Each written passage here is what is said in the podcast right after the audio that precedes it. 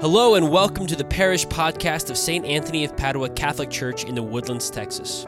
We're excited to share with you Sunday at St. Anthony's, a homily message from this past weekend that we hope you'll find enlightening. Thanks for tuning in and praying with us. Jesus said to his disciples, Do not think that I have come to abolish the law or the prophets. I have come not to abolish, but to fulfill.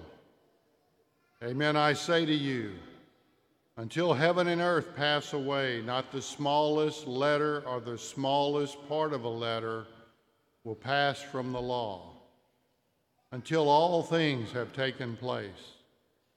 Therefore, whoever breaks one of the least of these commandments and teaches others to do so, will be called least in the kingdom of heaven. But whoever obeys and teaches these commandments will be called greatest in the kingdom of heaven.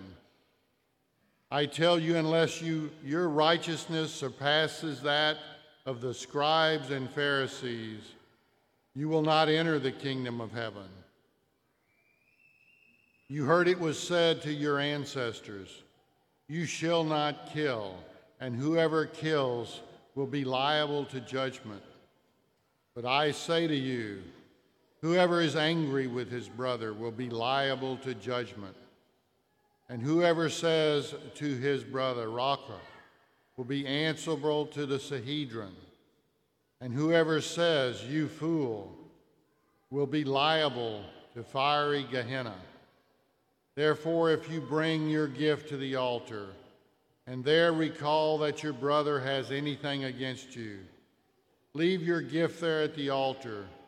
Go first and be reconciled with your brother, and then come and offer your gift. Settle with your opponent quickly while on the way to court.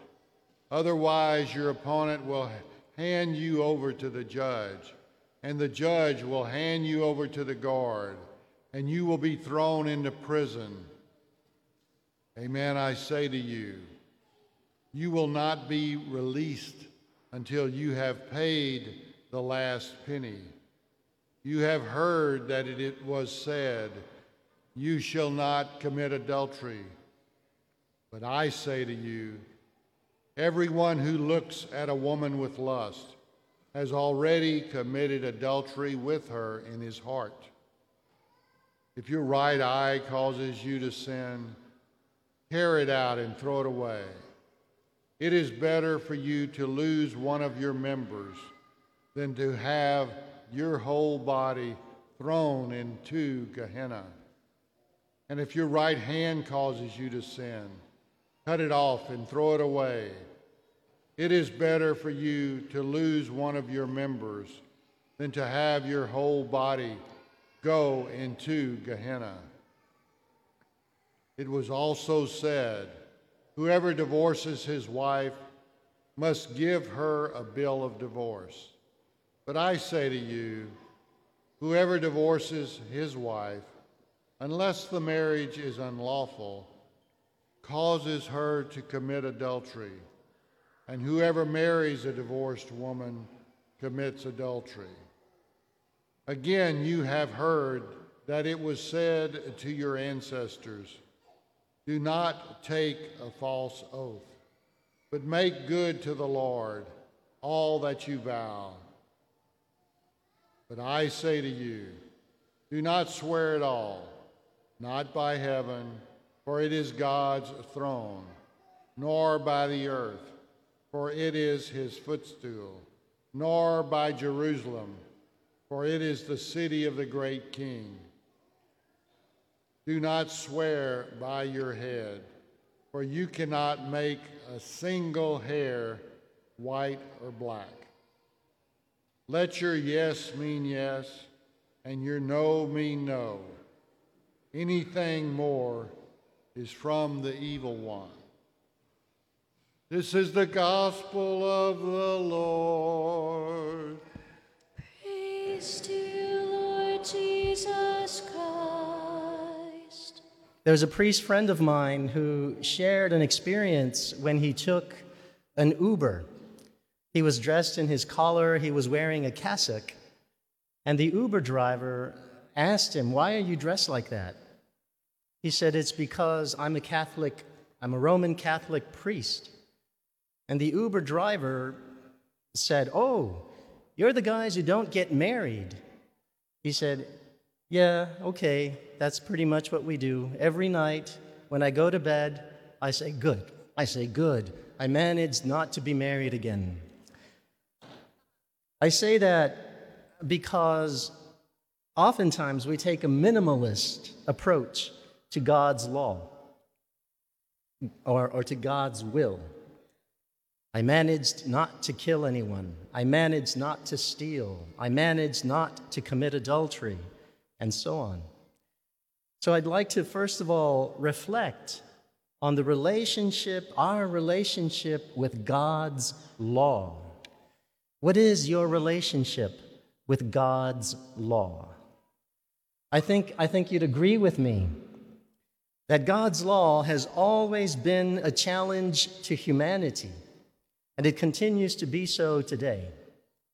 Today, many people question God's law regarding marriage, regarding life, regarding sexuality, regarding many things.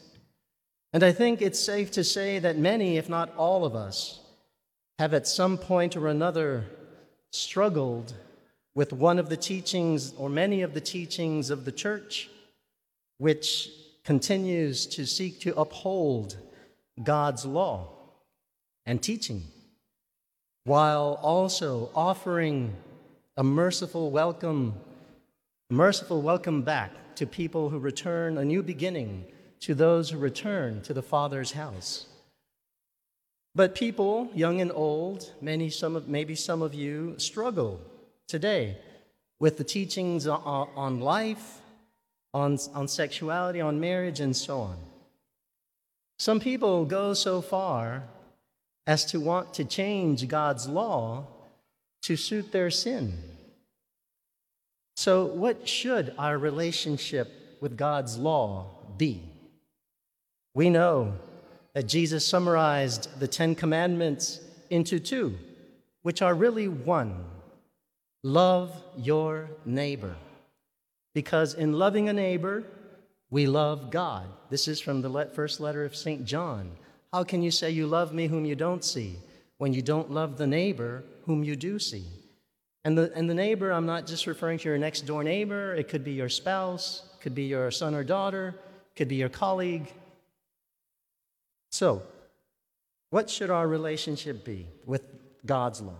When Jesus says he's come to fulfill the law, he means that he has come to take the law to a higher level, which is a level which is the level of interiorization, the level of internalization. This means that we, shall, we should follow God's law not out of compulsion or fear, but from the heart. But how does that happen for us in our lives? Let me tell you, it's very important that we get to the point when we live and adhere to God's law, that we do it as a response of love to God's love. Too often, we, we think of our relationship with God as me, the creature, dictating the relationship with God. And while that is true in that I have the freedom to be in a relationship with God or not, the reality is that the relationship originates from God. It is first and foremost God's relationship with me. He has loved me first. He has loved each one of you first. He has loved us into existence. He sustains us in our existence. And He never stops or pauses in loving us. And so when we realize that we have distanced, our, distanced ourselves from God and His law, getting back in a relationship with God means remembering, ah, you love me. You loved me first. You have always loved me and have never stopped or paused loving me. And then I get back on track with his law, but it becomes my response of love to his love. I grow in virtue and I avoid sin and I build the good and start again and again, also through confession as a response of love to God's love. And so I tell people often it's not a once and for all deal that, you know, God, it's, it's every day reminding yourself God loves me immensely. God loves me unconditionally. God loves me first. So then, in this correct ordering of things, God's law becomes an easy yoke, a light burden. We don't just resign ourselves to God's law, but we embrace it. And we discover how true it is that God's law is already written in the human heart. We are made in the image of God. And when we freely live according to His law as a response to His love, we are fulfilled in the deepest sense, humanly and divinely. And so we understand when Jesus says, it's not enough not to kill someone, but the thoughts and the attitudes about the other person matter. We understand when he says reconciliation with each other is more important than offering sacrifice or worship. We understand when he says it's not just about not committing adultery, but he goes to the intention of the heart and upholds the chastity of the heart and the fidelity to the one spouse in the sacred union. We understand the integrity Jesus is calling us to in not only making false and unnecessary oaths, but also any attempt to bolster claims to the truth beyond our statement. Yes, yes, no, no. Let this be our way of speaking. And in the response, and so Jesus is, demands truthfulness in everything we say or do. And then, and then this response of, of, of our love to God's love, we can reach the decisiveness in cutting with sin, which Jesus speaks of when he says, If your eye causes you to sin, tear it out. If your hand causes you to sin, cut it. Not literally, but he's underlining with what decisiveness we should cut with sin.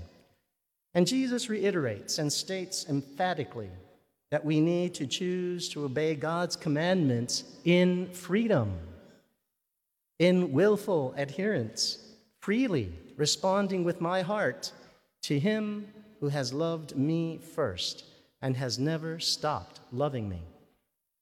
But we need the wisdom of God to guide us. Paul reminds us of this in the second reading. And when we open ourselves to that wisdom, when we open ourselves to God's love and respond with our own love, we open ourselves up to wisdom. Wisdom is a gift God gives to those who ask. So let's ask. The Holy Spirit gives, gives Himself freely to help us to choose what is right, what is good, what is holy. God's law is a means to an end. An end, and the end is to live in the freedom of the children of God, building the kingdom of God. Perhaps in the past, we followed the letter of the law, but missed its spirit. We might have even followed the law only because we were afraid of getting caught or being punished, afraid of going to hell, or we just wanted to avoid, wanted to avoid the feeling of guilt. Wrong reasons.